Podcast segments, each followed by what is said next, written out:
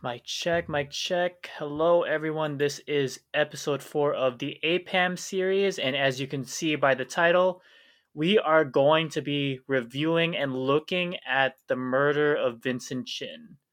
So, this one might be a little bit different. I'm going to try to do this in more of a true crime kind of style. I've been watching a lot of true crime lately, and I remember watching and hearing some things about this um, murder of Vincent Chin. So I want to try to just do my own little analysis and my own little bit of commentary for it. So, who exactly is Vincent Chin for the people that don't know?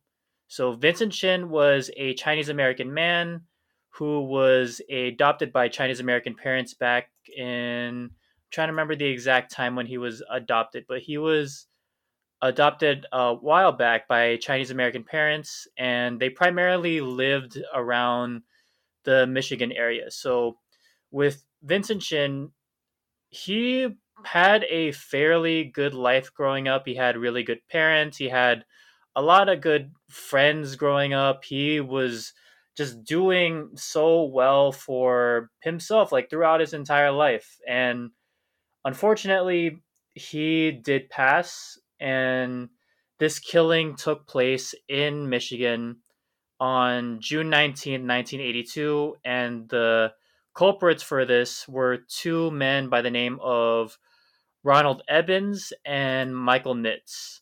So Ebens is or was um, this man that was working like in the car industry back in uh, Michigan, and Michael Nitz is actually his stepson.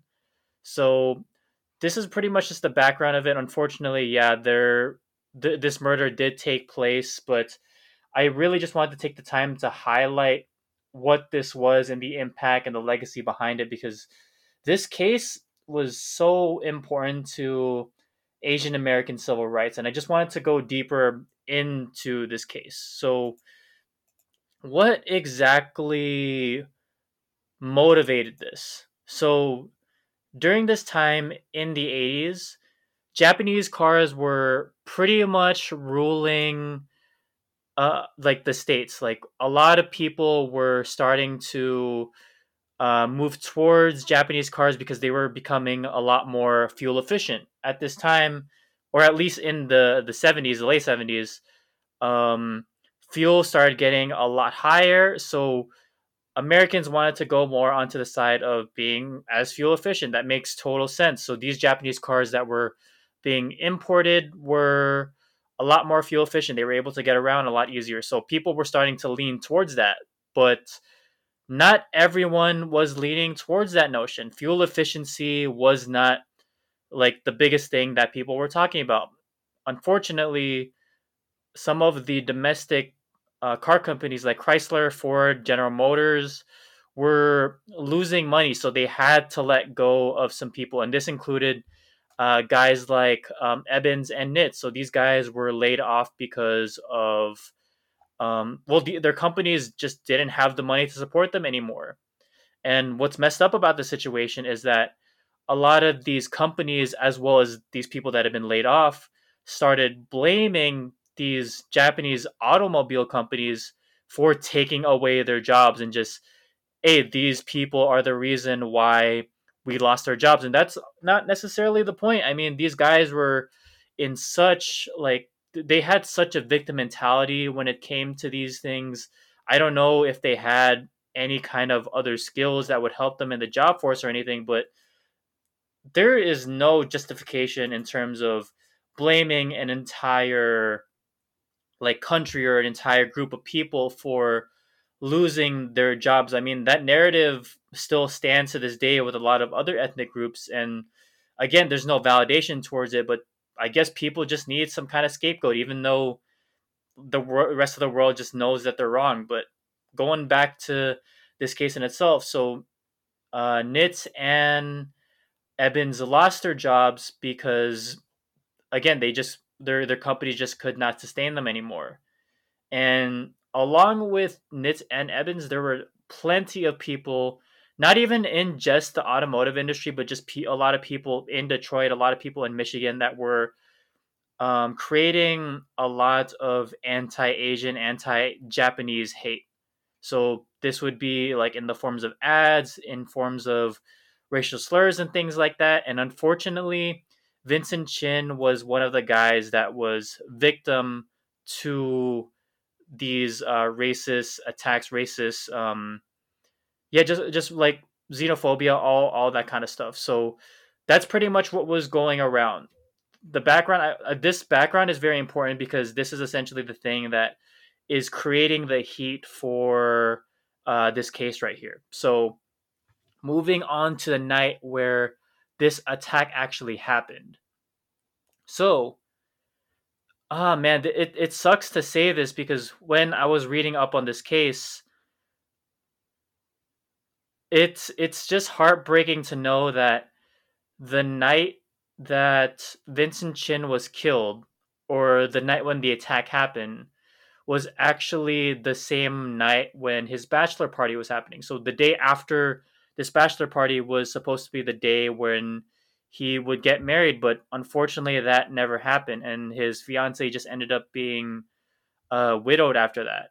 And instead of having the wedding, they had to pretty much replace it with his funeral, and it just sucks to say that because that was th- that life was taken away from Vincent Chin. This life was taken away from his family, his fiance, his friends, and everything. And it just it's it's just very heartbreaking to just think about it. But this again, this is such an important case to talk about because of the impact that comes with it. So, how exactly did this happen? So this was happening during the 80s, uh, like I was saying before, and this was happening during his bachelor party.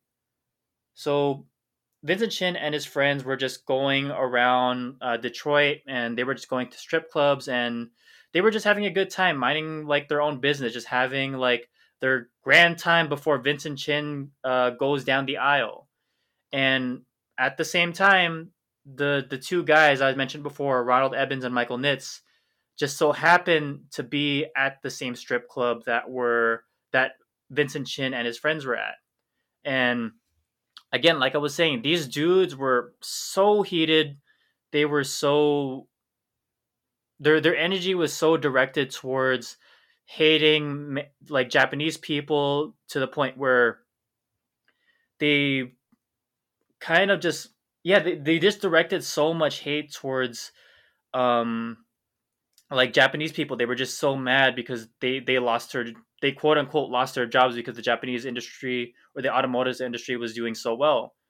And like I was saying Vincent Chin was a victim with this. And the way this was working out was Vincent Chin again was minding his own business with his friends, and Nitz and Ebens were just going around the club, just trying to blow some steam. I'm guessing, and Vincent Chin caught their eye, and they just started saying things under their breath, and then started yelling at, at Chin, yelling all these racial slurs and everything. Despite the fact that Vincent Chin is very much like Chinese. Again, it doesn't um, it, it doesn't justify what they were saying, but it's like it for to them it it didn't matter. If just as long as they saw that Asian face, that's all they see. It didn't matter if they were Chinese, Korean, Filipino, Japanese, they were all the same to them in their eyes. And yeah, these slurs just continued on to the night and it almost got like super heated, but luckily Vincent Chin and his friends were able to leave, but that wasn't the end of it. Unfortunately, this was not the the end of this kind of thing. Oh man, I'm I'm really just going over this case right now, and it's it's it's a tough one. So there might be uh, some pauses in between just to give y'all some like background of what's going on because again, this is such a tough case to talk about, and it's it's unfortunate because this case ended up coming up again during the rise of um, anti API hate that was going on um, this year specifically and little bits here and there from 2020. So going back to the case, Vincent Chin and her friends and his friends were leaving uh, the strip club. They were just trying to mind their own business. They were trying to just do their own thing. And these guys, Ebens and Nitz, pursued this uh, this guy. He pursued Vincent Chin and just tried to like attack him and everything. Like they were still they were still like throwing racial slurs at him. They were getting angry and this situation was getting more heated and heated by the minute. Vincent Chin was just trying to chill out. He was just trying to live his life before he became a married man, but these guys would just not let him go. They would just not let him go and ah man, like he Vincent Chin was pretty much running for his life. These guys were trying to attack him and everything and it got to this point where during this pursuit, Ebens and Nitz were trying to look for Vincent Chin throughout um, the city that they were in, and it took about 20 minutes to find him. And what's even more messed up is, is they tried paying other people to help find them, and then they ended up finding him. And the way this case or this this murder ends out is by the time by the time they found him, and I'm taking this off from Asian Society website, this Asian Society uh, organizational website, and I'm going to be reading off it a little bit. It was then that the two men severely beat him with a baseball bat, cracking open his skull. Four days later, on what was supposed to be his wedding day, Chin died from injuries. So I want to correct myself a little bit. It was actually four days after the bachelor party when his wedding was supposed to happen. But regardless, he ended up dying on his wedding day. These guys went out of their way to kill, attack Vincent Chin because of these racist thoughts they were having. They were mad because they were quote unquote saying because of people like him that they were out of work, even though that wasn't the case of it all. And it's just it's wild to think about because these guys were pushed to some degree that this was the only way that they could blow off their kind of steam. And what's messed up was after this murder happened, and when the case came up, like the actual court case happened, this wasn't considered a racist attack. And you would think because these guys were directing their anger anger towards Japanese people, and Vincent Chin ended up becoming a victim of that. And with everything that was going on, how could you not consider that a racist attack? I mean, one of the guys even claimed that, oh, I'm not racist. This wasn't a racially motivated attack. And it's like, how can it not be? Like, the whole reason this guy, these two guys went out to kill Vincent Chin was because they thought he was Japanese. This was straight up prejudice. This was straight up hate. This was straight up xenophobia. But they still claim to not be considered a racist attack, and that's pretty messed up. And the thing is, what's even more messed up about it was okay, so going on to this case, there were two cases that came about it. So going from the sources that I have, and just a quick little interruption, these uh, documents that I will be putting are going to be in the description below, so you'll be seeing some of the full case that goes along with it. So going back into the the first case that went on, both Ebens and Nitz were found guilty of manslaughter, which is of course, that what happened. But the thing is, the oh man, the the result of it is it's kind of this is another thing that's pretty heartbreaking because it was pretty much like nothing. They pretty much got nothing, or they were pretty much got like no punishment whatsoever. They each received a $3,000 fine $780 in court costs, and three years of probation. No jail time for, for this first case. And what's even more messed up is the fact that when this court case was happening, Vincent Chin's mother was not even informed about this. She wasn't even informed that there was a case about the guys that murdered her her son. And it's just like you you don't even invite the the mother of the guy that died. And on top of that the guys that murdered are not getting any kind of punishment. And oh man there, there's so many layers to this kind of thing and i think the one that hits the nail on the head on why this case irks me so much is the the defense that um or not the defense but the statement that the uh, the circuit judge made charles kaufman. I don't know if this guy is still active or has passed but if he's still active as a judge i honestly don't think he's qualified to be doing this kind of work so this is the statement he made and i'm getting this from history.com again these links will be in the description below ah man, I had to take a little bit of a pause right there just to get my mind in the right headspace before I read this off. These aren't the kind of men you send to jail, Kaufman said in defense of the sentences.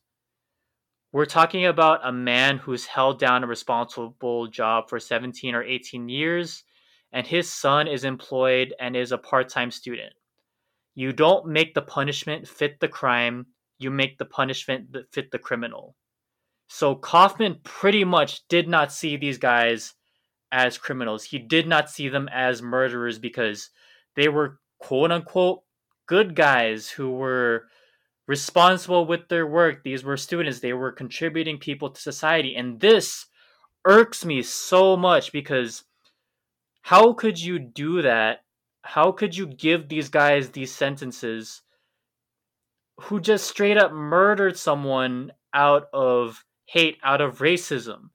Again, there were not really any kind of things defending like Asian Americans in terms of civil rights at this time, but regardless of that, you can't just let someone who murdered someone in cold blood go without any kind of punishment. You don't make the punishment fit the crime, you make the punishment fit the criminal. Dude, this these guys straight up killed someone and there was no remorse for it. These guys tried to justify it to every single like ends like and they still basically got no punishment for this one.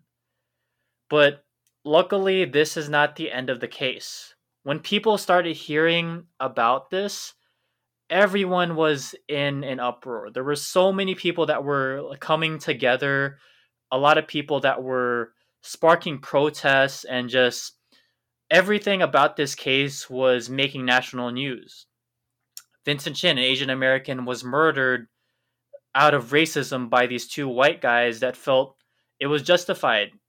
So many protests were coming about this, and luckily, there were enough people to the point where this case ended up um, coming back. So, moving forward in this case, I'm just gonna go over um, what the results are, but luckily, a lot of really, really good things came out from this. So, the first thing, it was the first time Asian Americans were protected in a federal federal civil rights prosecution, and that was again, this was honestly like one of uh, the biggest things there were so many Asian American based civil rights organizations that were involved in making this an actual civil rights issue. And these guys ended up getting um, another case and stating that this was actually a civil rights violation. This was uh, a very much a racist attack. This was a case that needed to be taken more seriously than this was originally like put out for. So, after this case was finished up, and I'm going to be reading a little bit more from this. In 1984, the U.S. District Court sentenced Ebens to 25 years in prison for violating Chin's civil rights. Ebens appealed and received a retrial and cleared him of all charges in 1987. Also, in 1987, Ebens and Nitz settled a civil case or civil suit out of court. Nitz was ordered to pay 50000 to the Chin estate over the following 10 years, which he did and Ebens was ordered to pay 1.5 million, which grew to an estimate of 80 eh, 8 million, not 80 million, 8 million, and oh man, unfortunately that was that went unpaid. But even though like it was just money and then like prison sentences and everything, it it was still significantly more than what it initially came to be there was a big enough uproar to the point where this needed to be taken to a much higher level. There were there was more to this case. These guys needed to pay for the crimes that they had and unfortunately there's no amount of money that can ever replace a life. I mean, Vincent Chin's mom lost a son. His friends lost probably like one of their best friends and his fiance lost the love of her life and there's no amount of money that could replace this kind of issue but i mean with this case i'm i'm not necessarily talking about the life itself but more so about the the win that it took to get to Asian Americans being recognized in these kinds of civil rights cases. Because again, I don't think there were too many other like civil rights violations that happen or any civil rights violations that were taken to court on this kind of level. And I, this was such a big civil rights win for the community. Like these kinds of violations could actually happen and they can actually get charged. And yeah, it again, it's such a big win and it's such a big win in history. And I feel like this just needed to be talked about once again. I it's I know it's kind of like th- this case is very like sensitive, it's very heart-wrenching and it even pains me a little bit to talk about it because it's such a heavy topic to talk about and I know a lot of other people have talked about this before and have felt the same way and everything, but again, this case, this civil rights case in history is such an important thing to highlight because without this case, who knows what could have happened? Who knows if those violations or any future violations after this case happened would have been valid in any way or if these kinds of crimes would have been taken seriously. Like, I mean, again, like if we look back at that first trial, these guys barely got anything I mean, just three years of probation and just a few fees to pay and everything. Like it could have just ended there if that uproar didn't happen, if those protests didn't happen. Like this case would have not meant anything, or this case would have just be would have been buried for the rest of um, eternity. Like it wouldn't have mattered at the end of the day, but luckily it did. There was a like I said, I'm going to be repeating this. There was a big enough uproar where people cared enough that Vincent Chin's civil rights were being violated, and it's it's weird to give it up to this kind of case, but we probably would not be at the point that we we're at right now, where people are starting to take um, some of these cases a lot more seriously. A lot more people are starting to have their eyes open to these kinds of civil rights violations, whether they be as big as this or whether they be just um, smaller cases than this people are actually taking it seriously and i'm happy to see that even though i'm not happy that these cases are happening at least there's something um, that's done about it. So that pretty much wraps it up for this. Again this was such a heavy episode and ah uh, man more of these episodes or the last these last two episodes are to get heavier and heavier but like this case and like the the episode prior, these points of Asian American history are so important to talk about because we never want to forget these kinds of things because who again, who knows what could have happened if people didn't take these cases seriously.